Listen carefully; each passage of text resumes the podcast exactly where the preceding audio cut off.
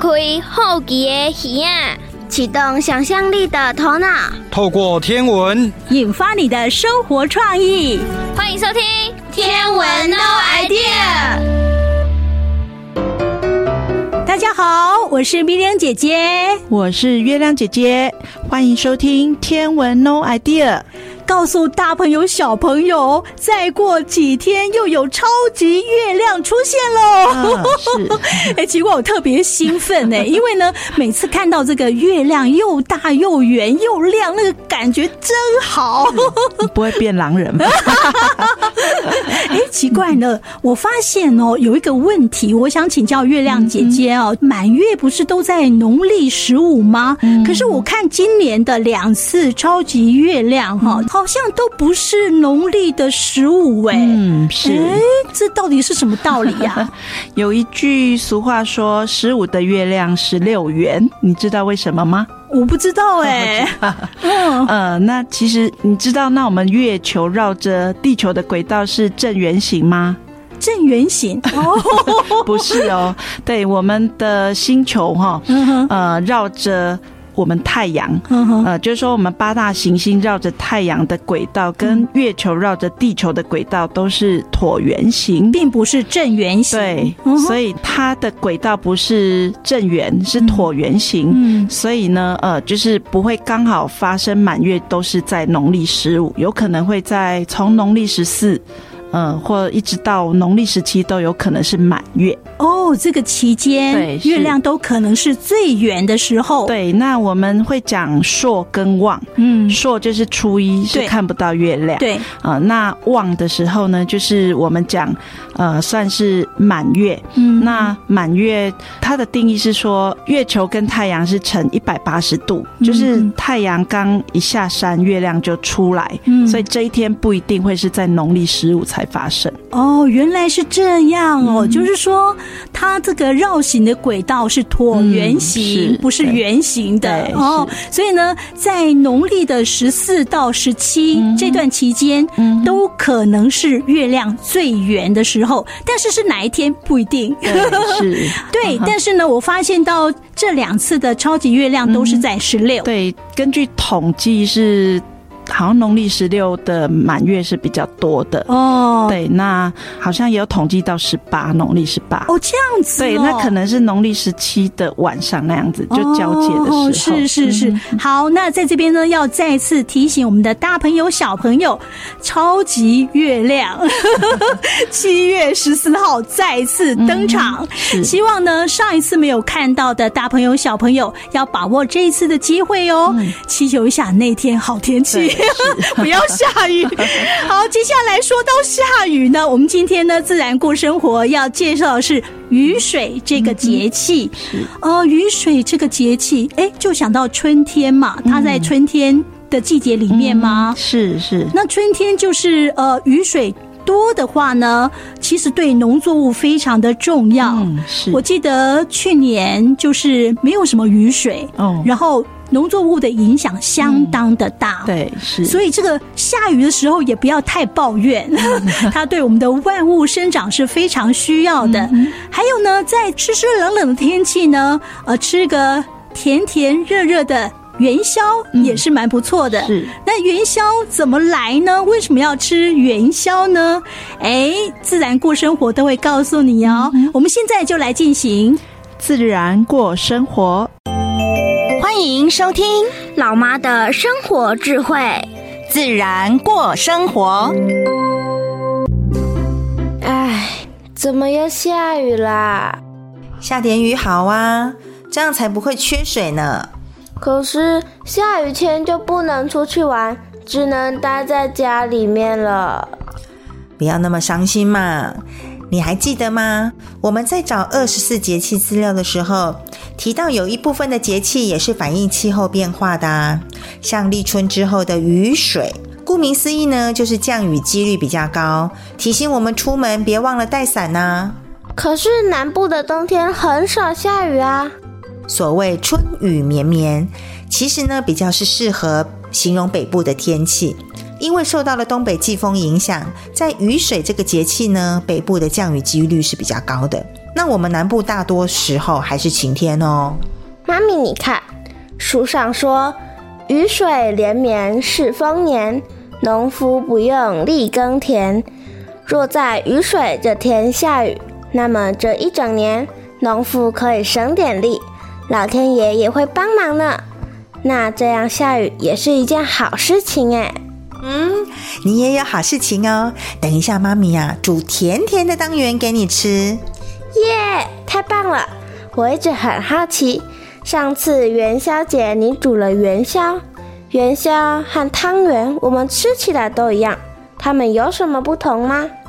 我们一般呢是冬至吃汤圆，元宵节吃元宵。至于元宵和汤圆的差别呢，就在做法上。我左看看，右看看，都一样，圆圆的，里面包着甜甜的馅料，超好吃的。其实啊，传统的汤圆呢是我们常吃的红白小汤圆，而包馅汤圆是后来才创新制作的哦。不管是汤圆或是元宵啊，它们的原料都是一样的糯米粉。我记得冬至的时候，我们一起用狗牙签搓汤圆。没错没错，汤圆呢是用手搓出来的，所以表皮光滑；而元宵呢，则是将做好的内馅切成一块一块适合的大小，沾水之后呢，放进放满糯米粉的竹筛里面摇晃，让糯米粉呢整个沾上内馅，并且重复沾水、摇晃、裹粉的动作，一直到整颗元宵呢变成圆滚滚的。这样听起来元宵比较费工呢，妈咪。那元宵节吃元宵又是怎么来的呢？这就要讲到在汉朝时期，这个汉武帝呢有个既善良又风趣的宠臣，名字叫东方朔。只要宫里呢有谁得罪了汉武帝，总要靠东方朔来讲情。在冬天的某一天，东方朔到御花园里面散步。刚进园门，就发现有个宫女泪流满面的在哭泣。东方朔呢，很好奇的问他：“你为什么哭啦？”原来啊，这个宫女呢，名字叫元宵。自从她进宫以后呢，就再没有和家人团聚了。每年到了这个时候呢，就比平常更加思念她的家人。东方朔啊，听了她的遭遇，非常的同情她，就向她保证，一定设法让她和家人团聚。不能跟爸爸妈妈见面，真的好可怜哦。所以啊，隔天呢，这个好心的东方朔，他就假扮成一位算命先生，出宫呢，在长安街上摆了一个占卜摊，不少人呢都来找他算命哦。没有想到啊，每个人所求的卦都是正月十六火焚身这句千语。于是啊，一时之间，整个长安城里面啊，大家都很紧张，大家纷纷拿着。签呐，拜托那个算命先生东方朔想想办法。东方朔就说啦，在正月十三的傍晚，火神君会派一位身穿红衣服的神女下凡来，她就是奉旨要烧长安城的使者。你们如果看到一个骑粉红银驴的红衣姑娘，马上就要跪地求她。那那那个红衣姑娘一定是东方朔派来的。然后呢？然后呢？果然呐、啊，到了那天，哎，真的有位红衣姑娘呢，骑驴出现喽！大家赶紧啊跪地参拜。那个姑娘便说：“我是领旨来烧长安的，玉皇大帝还要站在南天门上观看。既然你们向我求情了，那我就给你们解防，让皇上想想办法。”说完呢、啊，他便扔下一张红帖，扬长而去。老百姓拿起红帖，赶紧送到皇宫去禀报皇上。汉武帝接过来一看。只见上面写着“长安在劫，火焚帝阙，十六天火，焰红宵夜”。汉武帝一看啊，大吃一惊，连忙请来这个足智多谋的东方朔。这个东方朔呢，假装呢想了一想，他就说啦：“听说这个火神君呢最爱吃汤圆，宫中有一个小宫女元宵，不是经常给您做汤圆吗？”十五的晚上呢，您可以让元宵做汤圆。皇上啊，您再上贡给火神君，并且传令京都家家户户都做汤圆，我们一起来敬奉火神君。然后全国人民呢，在十六的晚上挂灯，满城都点鞭炮、放烟火，就会好像满城大火一样。这样子呢，就可以瞒过这个玉皇大帝喽。而且啊，您还要通知城外的百姓，在十六的晚上呢，进城关灯，这样感觉起来呢，就会好像人民呢慌乱的在逃跑，这样就能消灾解难了。汉武帝听了之后呢，十分高兴，就传旨下去，照东方朔的办法去做。到了正月十六，哎，长安城里呢，张灯结彩，非常热闹。元宵的父母也带着妹妹进城关灯。当他们看到写有“元宵”字样的大宫灯的时候，惊喜的刚好，哎，大声的就喊啊：“元宵啊，元宵！”这个元宵听到喊声呢，终于和他的爸爸妈妈跟妹妹团聚喽。热闹的一整夜啊，长安城果然平安无事。汉武帝非常的高兴。便下令以后每到了正月十五呢，都做汤圆供奉火神君。那正月十六呢，全城就挂灯放烟火。因为元宵做的汤圆最好，所以人们就把汤圆叫做元宵。这天叫做元宵节。原来元宵节还有一个这么感人的故事啊！那我吃着元宵，和家人团聚，就是世界上最幸福的人了。天降甘霖，元宵节吃元宵，都是提醒我们要知足惜福哦。所以呀、啊，雅雅以后长大也要成为一个懂得感恩并乐于助人的人哦。Yes, sir。接下来我们要进行的单元是历史上的她。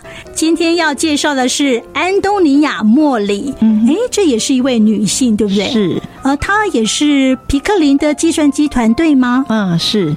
他是一个蛮聪明的，呃，就是天文学家。嗯嗯嗯，听说他很有主见，是吗？呃、是，他的舅舅就是呃亨利德雷伯。嗯、那之前我们听了几集都有讲到，丽晶老师有讲到亨利德雷伯新表嘛？嗯，哎，那一位就是他的舅舅，哦、所以他也算是一个贵族。哦、嗯，对，那他自己呢，想要发展出另外一套呃，就是恒星光谱分类法。嗯，对，所以会跟那个皮克林之间有点意见相左。对对对，是。那他有成功吗？呃，就来听听看喽。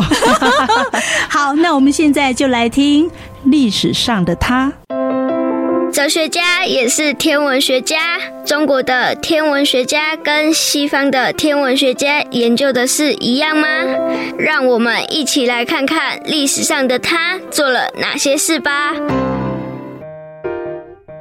嘿，雅雅，你看我找到什么？丽晶老师，这个是？你读看看。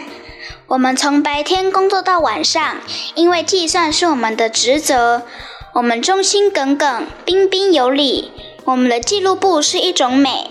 我们整天努力工作。我们加减乘和除。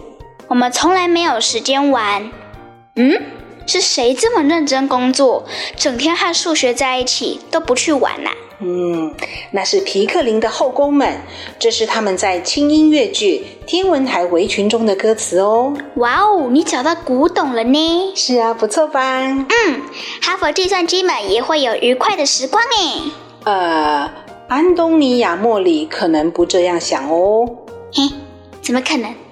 那就请老师讲一下历史上的他安东尼亚·莫里的故事给我听吧。没问题，开始喽。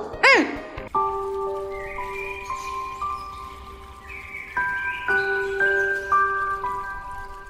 安东尼亚·莫里，全名安东尼亚·卡塔纳·德帕瓦佩雷拉·莫里，一八六六年出生，美国女性天文学家。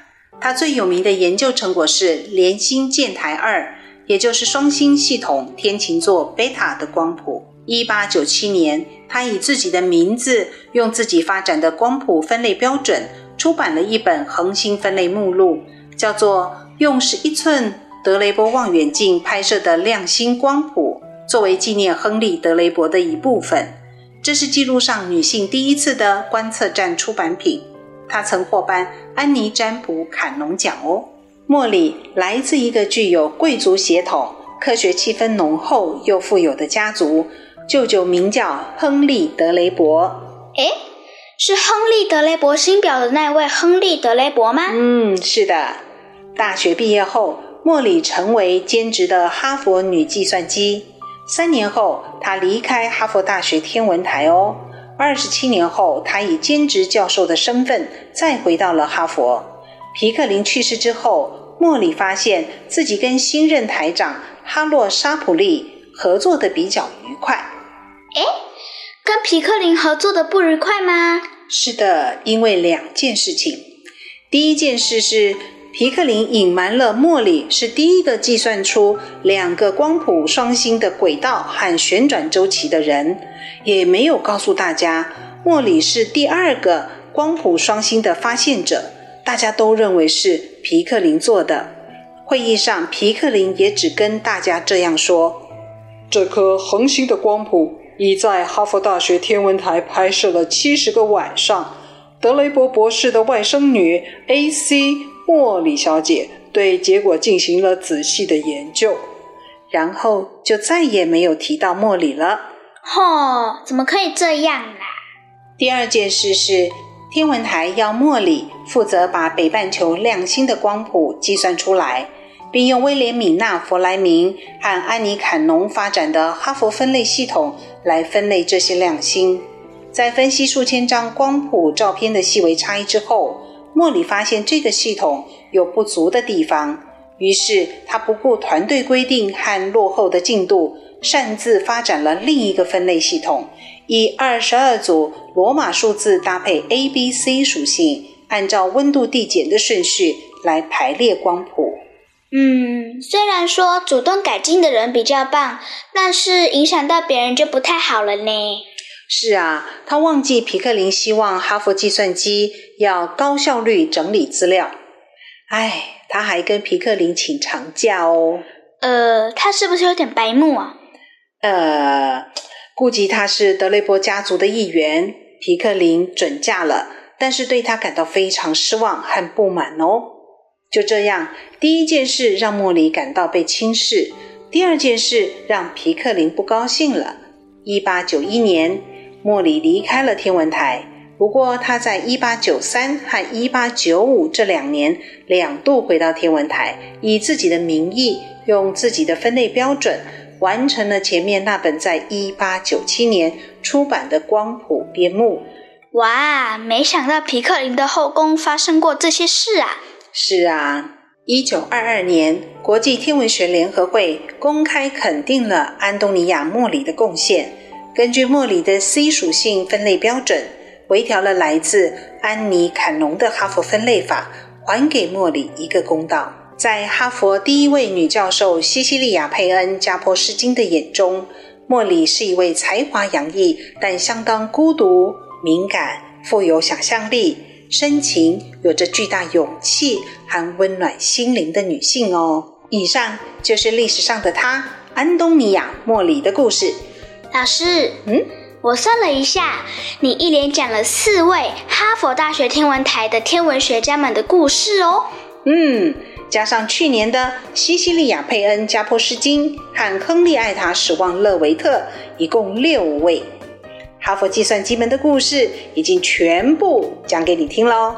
哇哦，谢谢老师！不客气。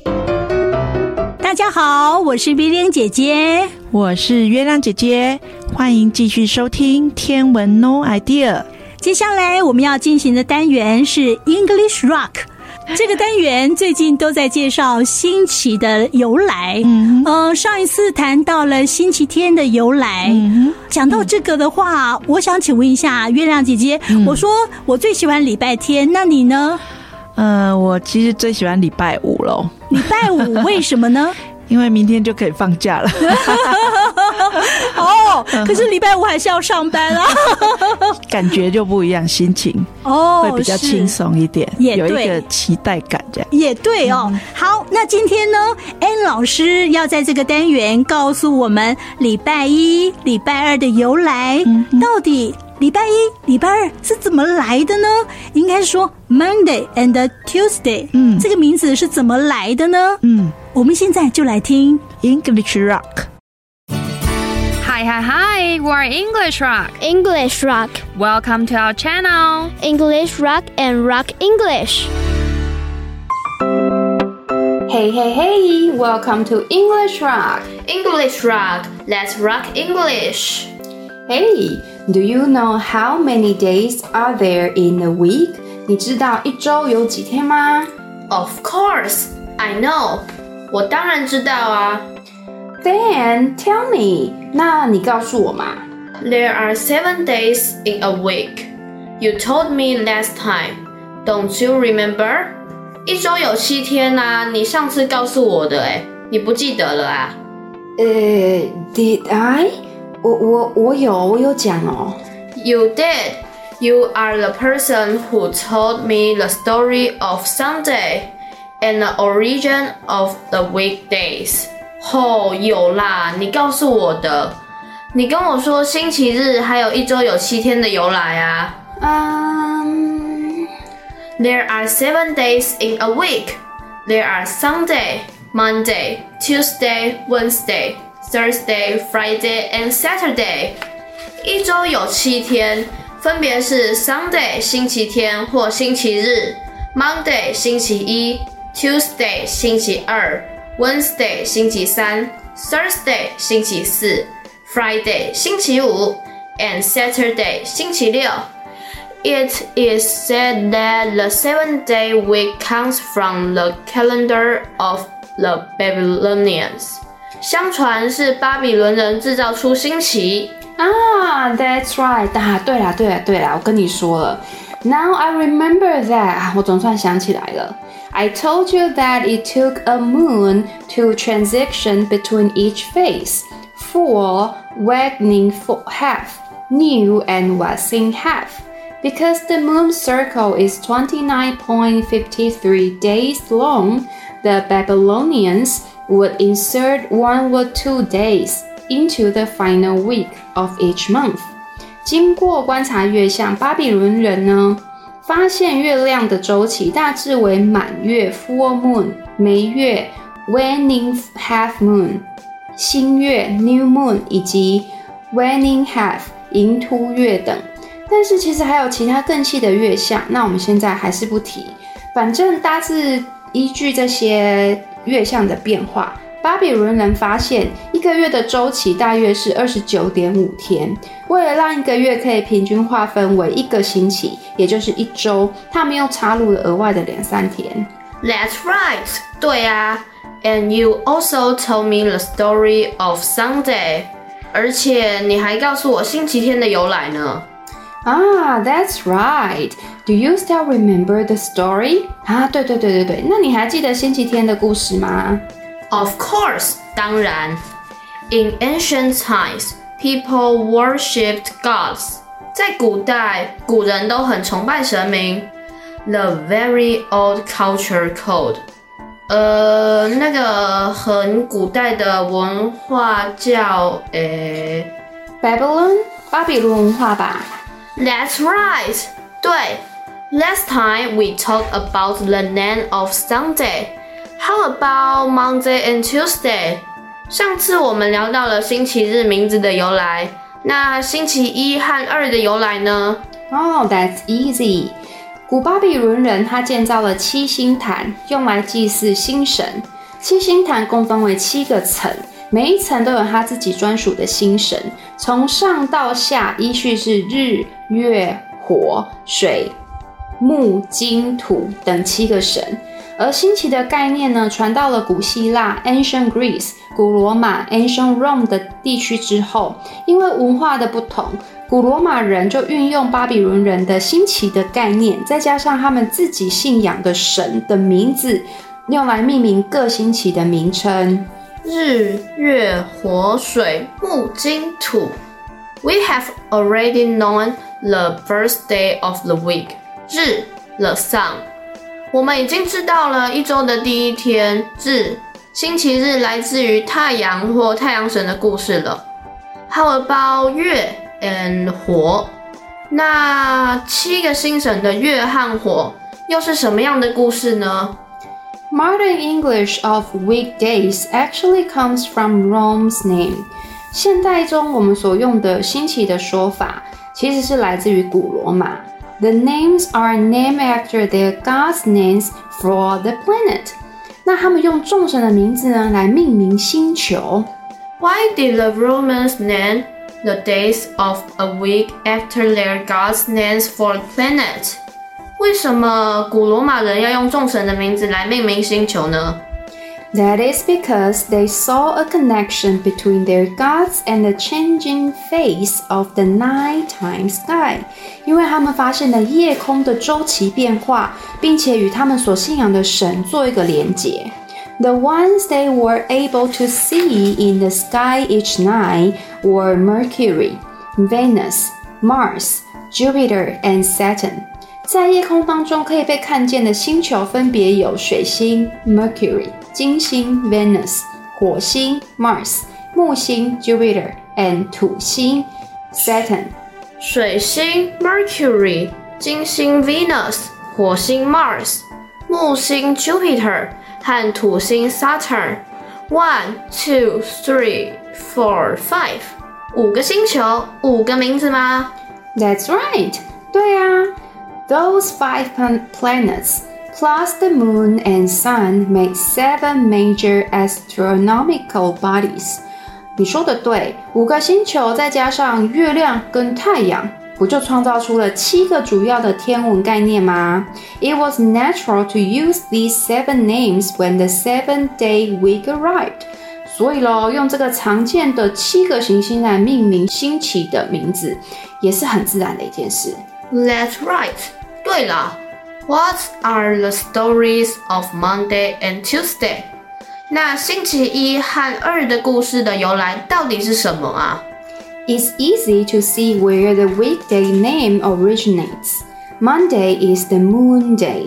如果我们了解了太阳神的日子是 Sunday，也就是 Sunday 星期日之后，我们就可以很好的理解星期一啊，因为星期一就是月亮的日子。那月亮英文怎么说？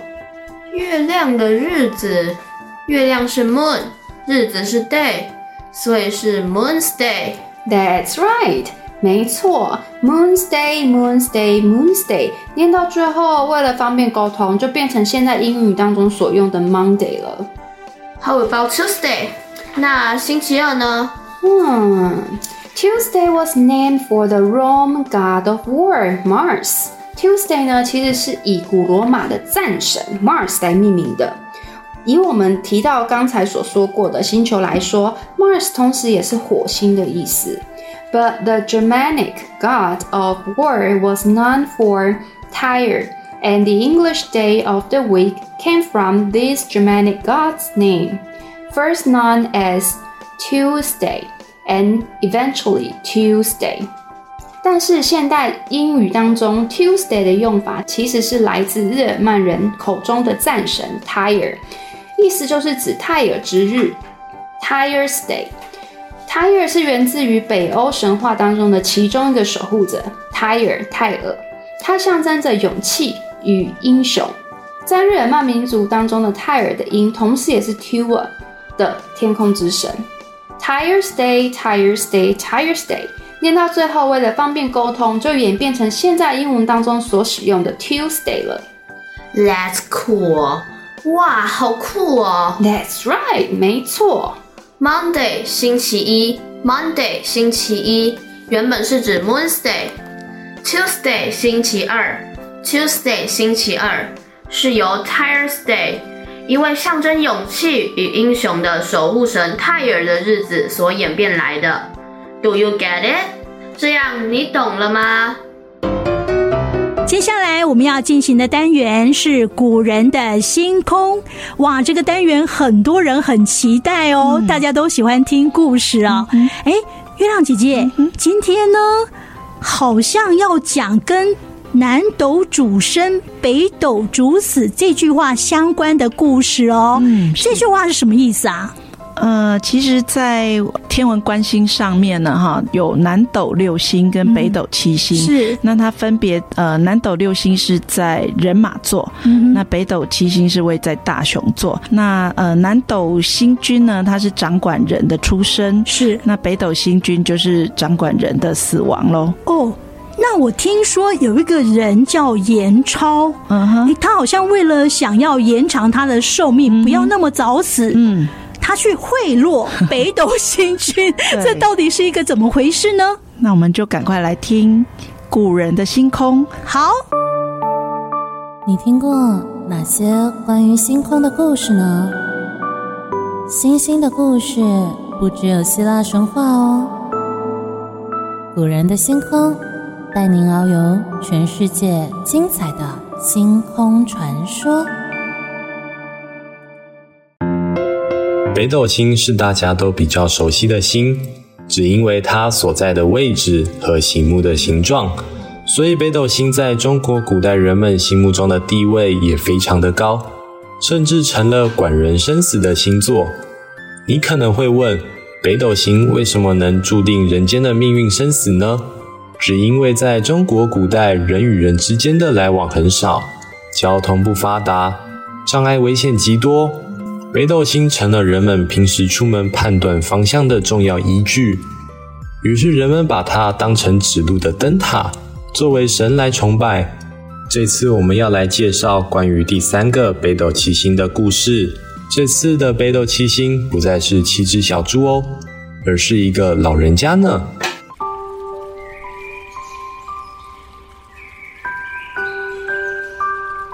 故事发生在中国的三国时代，有个叫严超的年轻农人，跟着父母亲三人过着日出而作、日落而息、平平淡淡的日子。有一天，严超和平常一样在自家田地耕作，擅长算命的管路正好经过，眼睛余光瞥过正在农作的年轻人，觉得这个年轻人看起来不太对劲。所以在认真的看了好一会儿，忍不住开口问他：“年轻人，我叫管路，请问你的姓名？今年几岁啊？”年轻人回答：“我叫严超，今年十九岁。”接着管路说：“我看你印堂发黑，死气冲天，我想你啊，三天之内必死无疑。”真是可怜呐、说完，管路就走了。严超听完后吓了一大跳，看那位先生透着仙风道骨之气，说的话好像真有那么一回事，就把工作丢着，急急忙忙跑回家去，气喘吁吁的把管路说的话讲给他爹听。他爹一听完，立刻带着严超跑出去找管路。见着了管路，两人扑通跪在管路面前哭，求管路一定要出手帮忙。这管路是什么人？怎么大名一报，惹得严超父亲直接下跪求情呢？原来啊，这管路是三国时期著名的预言家，也是山东平原人。据说他精通周易。占卜看相出神入化，叫人消灾无不灵验，甚至曾被曹操请去占卜问卦，名气是相当的大，背后是奉为卜卦观相的师祖。管路看见了，只是面无表情的说：“生死有命，这是他的定数，你不管怎么拜拜都不会有用的。”严超和他爹听了以后大哭，两人抱成一团瘫在地上。管路见他们两个人哭得那么凄惨，觉得于心不忍，但毕竟干涉天道不是闹着玩的。他想了好一会儿，这样吧，我这有一个方法，你可以试试。一听这话，严超的父亲急忙拉着已经被吓傻的儿子拼命叩头。先生大恩大德，我们永世不忘。明日你准备一壶酒，还有一些好吃的，到南山那边，你会看见一棵大树，树下会有两个老人在那边下棋。你过去以后，千万不要干扰他们下棋，什么话都不要问，不要回答，只管准备好那些酒跟食物。酒杯空了，就不停的倒酒让他们尽兴。等他们吃完东西，你再求他们帮你增加寿命。不过你千万要记得，不可以跟他们说是我教你的。严超和父亲点头叩谢管路后，便急着备酒备肉，隔天就带着酒肉往南山去。往山上走了一段路，果然在路边发现有棵大松树。树下果真有两个老人在下棋。一个老人穿着白袍，长得十分丑陋，像个恐怖的人干；另一个穿着红袍，长相极为飘逸，看起来就像庙里画的仙人。下棋的两个老人完全沉浸在棋局当中，一点声音都没有。燕超立即准备好酒肉，端到老人身边，大概是闻到了味道。两个老人虽然眼睛盯着棋盘，手却伸过来拿东西吃，也拿过酒去喝。严超则在旁边准备，只要酒杯空了，就立刻倒满。终于，严超带来的酒肉全被吃光。两个老人这时才转头看严超：“你怎么在这边？赶快走开！”严超按照管路的交代。作揖叩头，求两个老人让他活得久一点。红袍老人一看这情形，就对白袍老人说：“这小子知道来这里找我们征收，一定是那管路教的。刚才我们享用的酒肉就是这孩子送来的，你总不能翻脸不认人嘛。”白袍老人从怀里抽出一本笔记本，翻了一下，又停下来看了一会儿，然后抬头对严超说：“嗯，你今年十九岁，若是照着生死簿的记录，你明日必死。谁叫我们吃人嘴软呐、啊？现在我在十的上面多个九，你的寿命就会变成九十九了。”老人摇摇头，继续说：“还有你，回去告诉管路那家伙，叫他别再这么胡来，泄露天机，不然下次我们不但不会帮忙，还会处罚。”只见红衣老人突然变出一支笔来，在笔记本上添了几笔，接着卷起一阵旋风。两个老人变成两只白鹤，随着一阵香气飞上天，消失无踪。严超回去以后找管路道谢，也带回两个老人家的警告。管路告诉他，那个红衣老人是南斗星君，而白衣老人是北斗星君。南斗助生，北斗助死。白衣老人同意让你明日免死，多活九十年。这下你可以安心了。哇，时间真的是过得很快，又到了我们节目的尾声了。嗯、月亮姐姐，嗯，我们今天是不是可以开始上网去填答了呢？可以啊，嗯，您可以呃，就是上我们侏罗城星空的网站，里面就有这一周这两集的题目喽。是，所以呢，我们的有奖征答是一个礼拜一次，对不对？嗯、是。那如果说呢，你有上网上线去填答问题，答对的话就有累积分数。嗯，那我们累积分数越高的人，奖品越好哦。嗯、是。到哪里去填答有奖征答呢？我再说一次。侏罗城的星空网站，嗯，对不对？